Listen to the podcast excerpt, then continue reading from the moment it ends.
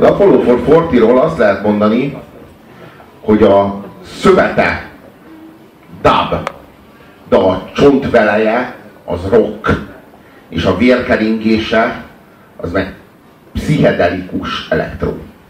Annyi rockrendszere nincs oda. Italodiszó. Italodiszó. Dávidnak a szarjáról. Az rohadt jó egyébként órákig olvasgatnám.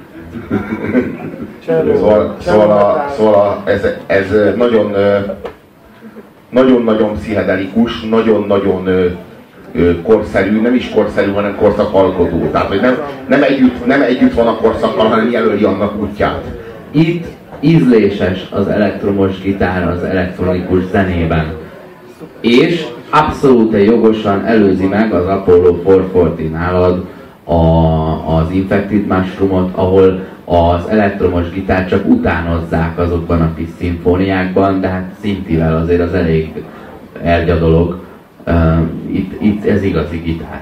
És, itt, és az elektró itt nem kevésbé elektró, mint amennyire, mint amennyire akár az Infected Mushroom esetében. Olyan elektronikus hangzatok, tehát ilyen, ö, van, tehát, de mégis mindig a mélyén valahol ott van a rock. De épp úgy, azt gondolom épp úgy, mint az Infectednél.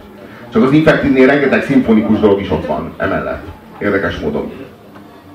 Minden esetre a,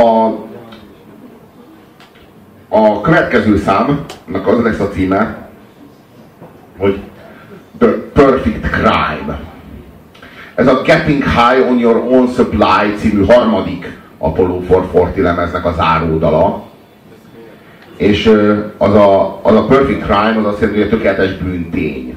Ez a szám valóban tökéletes. Tehát ez a szám maga a tökéletes bűntény. Azt gondolom, hogy ha van tízes szám a tízes skálán, vagy érdemes valahol kijelölni, akkor ennél a számnál kell meghúzni.